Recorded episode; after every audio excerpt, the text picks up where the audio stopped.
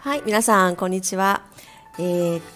実は昨日からですね、ポッドキャストの毎日配信というのをやってみようということで頑張っております。えー、期間は今月いっぱいです。昨日の投稿は連続の毎日の配信を決める前に録音していたので触れなかったんですけれども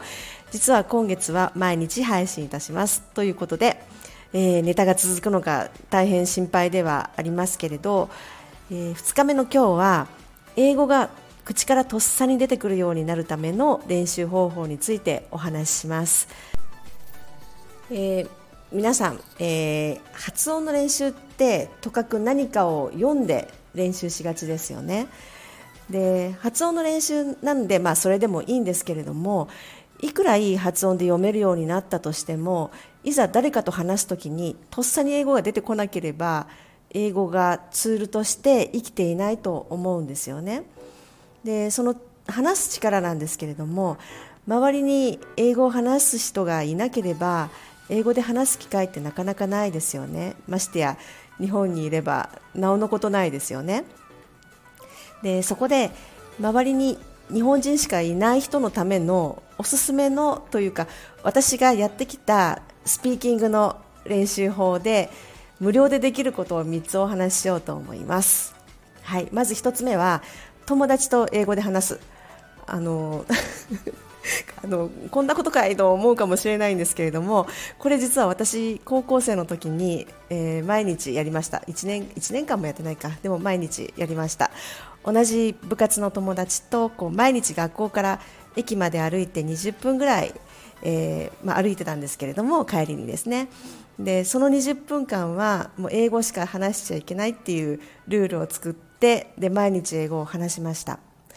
まあ、話す内容は高校生が話す普段通りの内容です。あの先生がああだこうだとか あと今日の練習はきつかったとかあそこにこんなお店ができてたとかそういったもう普段話すことばかりなんですけれども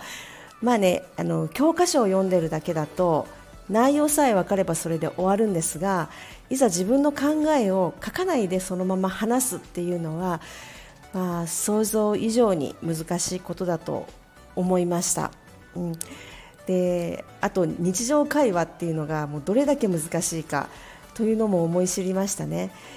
今思うとこの時の練習で話す力の伸びがもう本当尋常じゃなかったように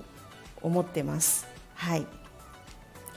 まあ、ただ、そのような都合のいい友達が、ね、誰にでもいるわけではありませんよね。ましてや大人になってからだとそうそういるもんじゃ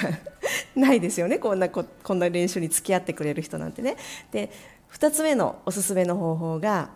えー、目に入ったものを何でも英語で言ってみるというものですこれはもうね誰にでもできます1人でやることです1人でもうとにかく英語で言ってみるっていう練習ですね。えー、そうですね。例えば部屋を見渡して「うん、There is a shelf」棚がありますとか「There are two alarm clocks」目覚まし時計が2個ありますとかそんなことを言ってみるんですね。最初から文で言うのが難しければ単語で始めてもいいです。例えば「a shelf」「an alarm clock」とか「a balcony」「a mirror」とか。そんな感じで。で慣れてきたら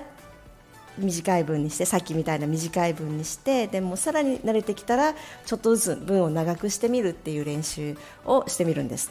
例えば、うん、a flower 花ですよね。A flower でそれを there is a flower っていう文にしてみたりもうちょっと慣れてきたら there is a flower which I bought from a flower shop yesterday 昨日あ昨日、えーと、花屋さんで買ってきた、えー、花がありますみたいな感じですよね。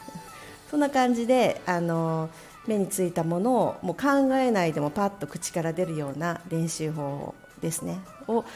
やってみるっていうのも一つの手です。これが2つ目のポイントですね。あ2つ目の方法ですね。はい、で3つ目が、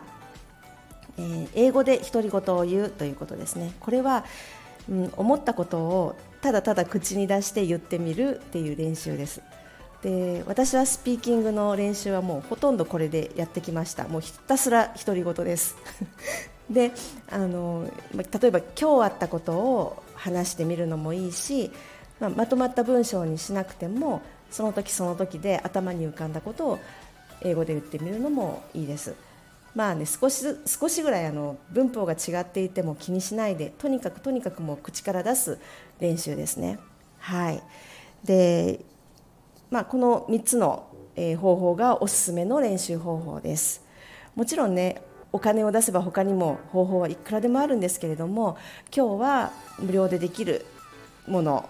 かつこう私がやってきたことをご紹介しました。はい